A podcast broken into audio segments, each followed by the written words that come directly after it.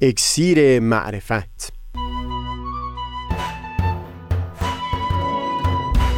مروری بر مزامین کتاب ایقان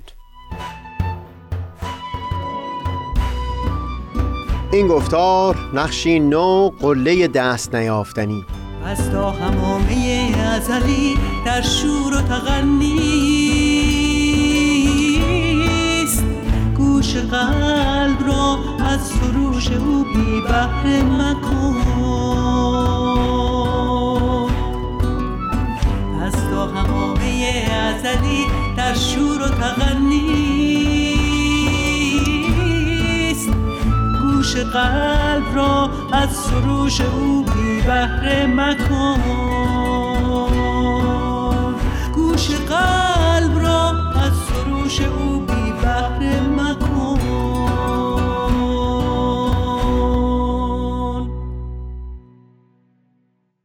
دوستان سهیل کمالی هستم. در دو گفتار پیشین صحبت را آغاز کردیم پیرامون چهارمین نقش دین در رابطه با پدید آوردن معنا در زندگی افراد دین باور.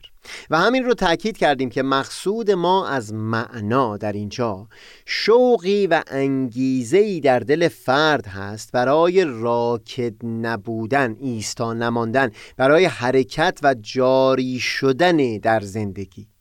شروع کردیم به وارسی نمونه هایی که ممکنه در اون شرایط و موقعیت ها یک فرد شوق حرکت در دلش میرانده بشه و از جنبش باز بیسته و اینکه متون ادیان میکوشیدن تا همچو افرادی رو از راکد موندن باز بدارن. اولینش فردی بود که حس می‌کنه به عالی ترین جایگاه ها از شهرت و ثروت و محبوبیت رسیده و دیگه رؤیایی و آرزویی برای پی گرفتن پیش چشم خودش نمی‌بینه. از یک سو این رو بیان کردیم که در متون ادیان و به خصوص متون آین بهایی تأکید شدید بر این بود که برای یک فرد مفهوم سعادت نمی بایستی سعادت و خوشبختی در سطح فردی باشه. از متون آینه بهایی نقل کردیم که هر امری که خصوصی باشه بشری هست و اون امر که عمومی باشه الهی. اصولا مفهوم الهی بودن همین عمومی بودن و شمول یک امر بر افراد بیشتری هست. در اون سخن از رساله مدنیه نوشته حضرت عبدالبها نقل قولی کردیم. درباره همین مفهوم یعنی اینکه سعادت و خوشبختی رو نمی بایستی در سطح فردی لحاظ کرد. در یک جا از همون اثر بیان می کنند ثروت و غنا بسیار ممدوح. اگر هیئت جمعیت ملت غنی باشد. ولکن اگر اشخاص معدوده قنای فاحش داشته و سایرین محتاج و مفتقر و از آن قنا اثر و ثمری حاصل نشود این قنا از برای آن غنی خسران مبین است. ولی اگر در ترویج معارف و تأسیس مکاتب ابتداییه و مدارس و صنایع و تربیت ایتام و مساکین خلاصه در منافع عمومی صرف نماید آن شخص اندل حق و الخلق بزرگوارترین سکان زمین و از اهل اعلا علیین محسوب.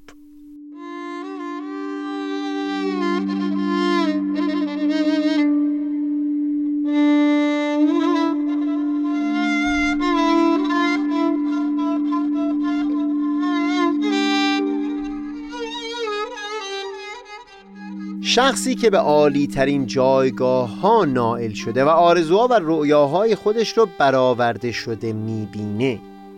اگر به همچه هوشیاری نائل شده باشه که سعادت فردی نمی‌تونه هدف قای زندگی او به حساب بیاد اونگاه نمی‌تونه در اون حال آروم بگیره نمی‌تونه ایستا و راکد بمونه.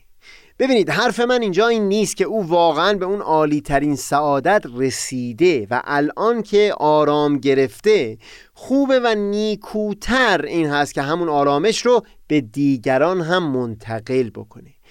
نه وقتی در ذهن این فرد این هوشیاری پدید اومده باشه که سعادت فردی عالی ترین درجه سعادت نیست. از اساس نمی‌تونه خودش رو در نقطه اوج خوشبختی و سعادت تصور بکنه.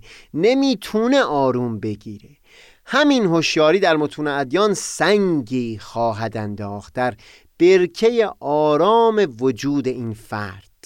بایستی در حرکت باقی بمونه تا خوشبختی رو برای شمار بسیاری از افراد پدید بیاره و همچون مسیری پایان نخواهد داشت تا زمانی که همه افراد بشری به نقطه آرامش رسیده باشند. یعنی اگر این هوشیاری پدید اومده باشه یک قایت و هدف بلندی هست که همواره فرد رو به حرکت وادار می‌کنه. شاید طبیعی ترین شکل برای تصور این مفهوم حال مادری یا پدری باشه که به دلایلی می‌خواد نقطه پایان بر زندگی خودش بگذاره اما به خاطر مسئولیتی که بر دوش خودش نسبت به فرزندان خردسالش حس می‌کنه چنین نمی‌کنه. دلیل زنده موندنش دلیل تکاپو و جریان داشتنش از خودش بیرون هست. قایت دیگری او رو به سمت خودش میکشونه. در عالی ترین سطح همچو هوشیاری در فرد نسبت به همه آدمیان پدید خواهد اومد نه فقط فرزند خودش. تا زمانی که نیازی و دردی و رنجی در گوشه ای از این عالم هست فرد مسئولیتی بر دوش خودش حس خواهد کرد برای تلاشی در راه برطرف کردن اون رنج.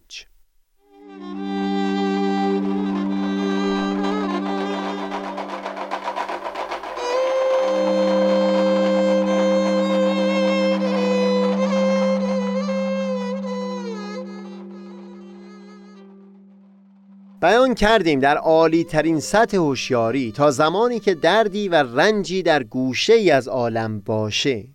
فرد مسئولیتی بر دوش خودش حس خواهد کرد و لذا انگیزه و شوقی برای حرکت. در اینجا اتفاقا باید گفت هر که بامش بیش برفش بیشتر. یعنی نه تنها فردی که در اون جایگاه عالی تر قرار گرفته نمی‌تونه دچار سیری و ملال و ایستایی بشه.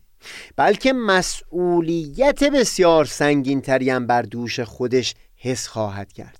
در آثار حضرت والا اشاره به روزگاری می کنند که اونقدر این هوشیاری در جان آدمیان عمیق شده که آدمیان حاضر به پذیرفتن همچون مسئولیتی نخواهند شد یعنی نمی‌خوان در اون جایگاه عالی باشند.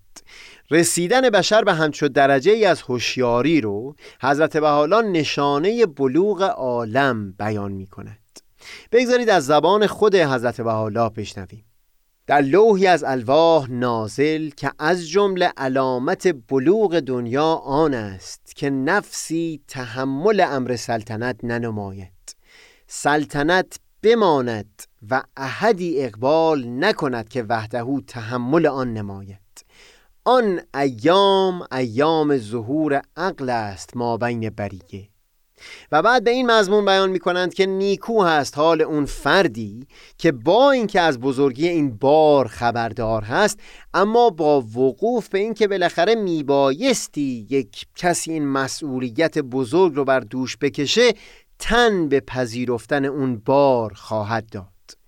در الواح نازل که دعای چنین سلطان و محبت او لازم.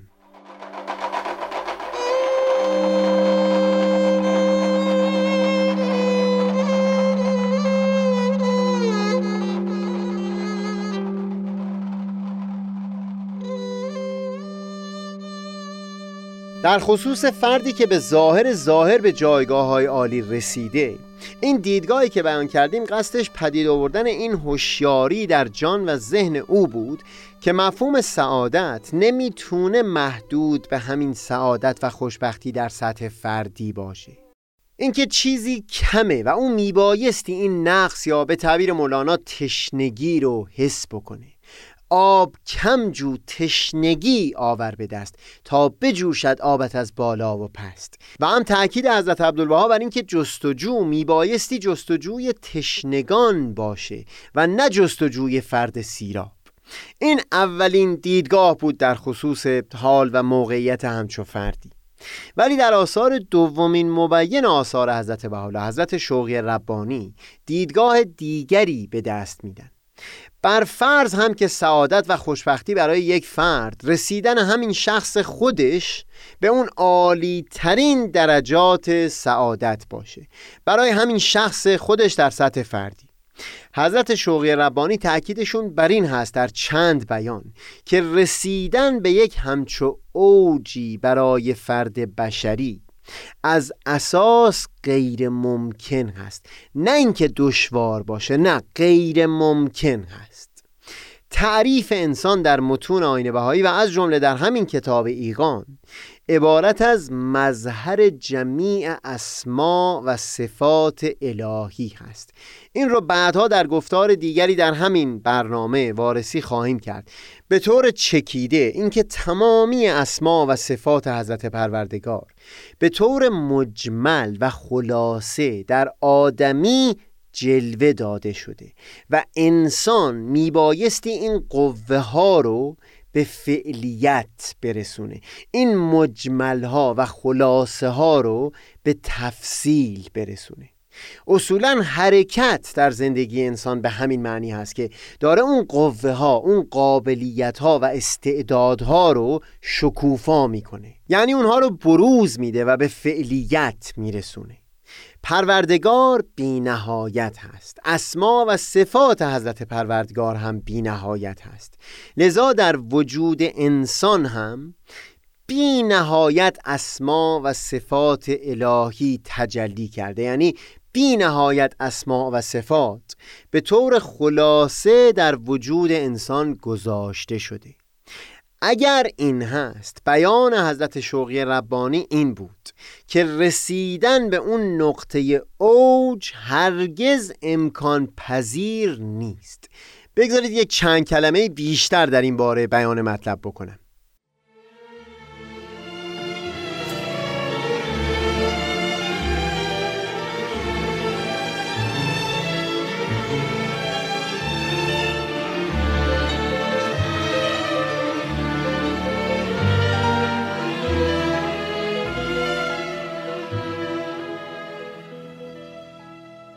برای امور کیفی اصولا نمیشه یک حد نهایی تصور کرد. به عنوان مثال میشه بر اساس یک سری ملاک ها بحث کرد که فلان شخص زیباترین فرد در جهان هست.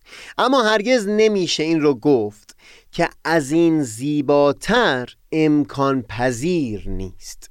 لذا اگر حتی یک فرد در طول هزاران سال زیباترین فرد روی زمین بوده باشه باز هم میشه روزی برسه که زیباتر از اون کسی پا بر زمین بگذاره.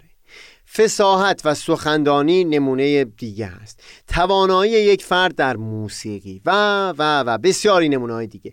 اگر حتی شخصی به اوج رسیده باشه یعنی در میون این 6 میلیارد آدمیان معاصر یا حتی چندین هزار سال عمر جامعه بشری بالاترین در زمینه خودش به حساب اومده باشه.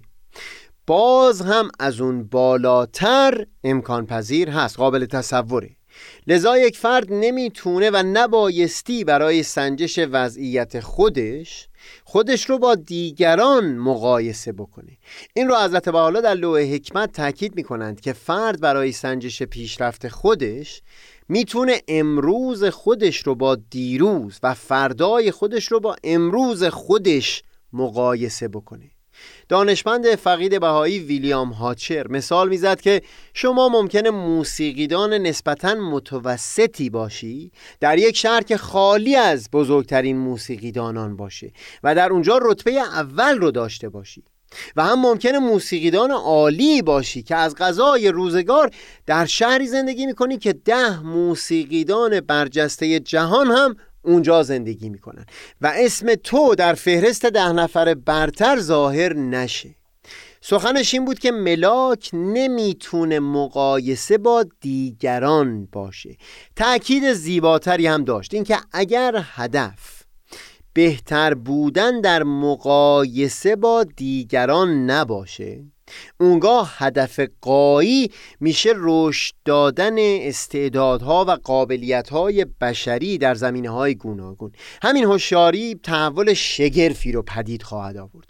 در همین زمینه موسیقی فردی که به این هوشیاری رسیده باشه اونگاه یک نکته نابی را اگر کشف کرده باشه در زمینه موسیقی مخفی نگهش نمیداره.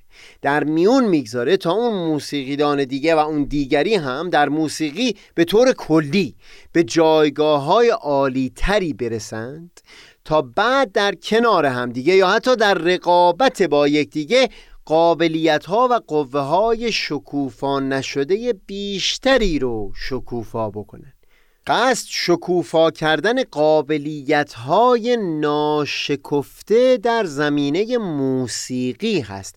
نه اینکه من فرد جزئی موسیقی دان از سایرین پیشتر افتاده باشم.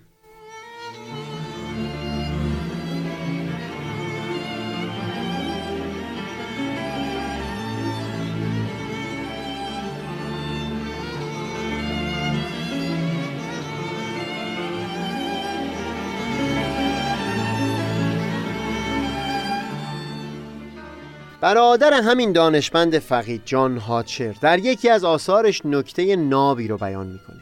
اینکه حضرت شوقی ربانی بیان می‌کنند که آدمی شوقی نسبت به کمال یعنی نسبت به شکوفا کردن قابلیت ها و قوه ها در دلش هست. و اینکه تاکید می‌کنند که رسیدن به اون نقطه اوج هرگز امکان پذیر نیست. چه بسا افرادی رو دلسرد بکنه که گویی ما رو در مسیر قله ای گذاشتند و شوق رسیدن به قله هم در جان ما گذاشته شده. ولی خالق این چالش از اول می‌دانسته که ما هرگز به قله نخواهیم رسید و این یک نمونه آزارگری به حساب بیاد. اینکه بعد از این زندگی در زندگی پس از مرگ و در همه عالم هایی که بعد از اون و بعد اون هست باز هم ما هرگز به اون اوج به اون قله نخواهیم رسید. این برای کسانی چه بسا دل سرد کننده به نظر برسه. جان هاچر مثال علم رو می‌زنه برای توضیح این مطلب. بیان می‌کرد که ما می‌دونیم که علم نمیشه پایانی و نهایتی براش تصور کرد. هر قدر که بشر علم بیشتری کسب بکنه. باز هر دری که باز کرده درهای بسته بیشتری رو پشت اون خواهد دید. ما این رو عمیقا واقف هستیم هممون اما هرگز درباره علم همچو چیزی بیان نمی کنیم که چون هیچ وقت نمیشه به اون قله رسید که بعد از اون دیگه اوجی نیست. پس بهتره که ما از حرکت باز بمونیم. اصولا بینهایت بودن علم رو شکنجه و آزار به حساب نمیاریم. با اینکه شوق دانستن در جان ما هست. در آثار حضرت بهاءالله همونطور که بعدها در همین برنامه وارسی خواهیم کرد نشون میدن که دلیل این امکان ناپذیر بودن برای رسیدن به اوج. همین هست که اون قایتی که به سمت اون در حرکت هستیم اسما و صفات الهی هست که بینهایته. و لذا ممکن نیست که یک فرد و حتی کل جامعه بشری حتی در یکی از این اسما و صفات به نقطه اوجی برسه که دیگه بالاتر از اون قابل تصور نباشه. حتی در یکی از این اسما و صفات و یکی از این قابلیت ها اینجا بهتر میشه فهم کرد اون بیت منصوب به شیخ و رئیس ابو علی سینا رو که با اون که در جامعه زمان خودش از همگان پیشتر بود بیان کرد تا بدانجا رسید دانش من که بدانم همین نادانم. اگر این چنین باشه حتی در همون سطح سعادت فردی هم شخص هرگز نمی‌تونه دوچار سیری و ملال و حس راکت موندن و ایستایی بشه. به هر کجا هم که برسه باز راه بینهایتی پیش روی او هست برای درنوردیدن بگذارید ادامه این سخن و وارسی نمونه های دیگر رو در گفتار بعدی پی بگیریم. منم آفتاب بینش و دریای دانش. منم آفتاب بینش.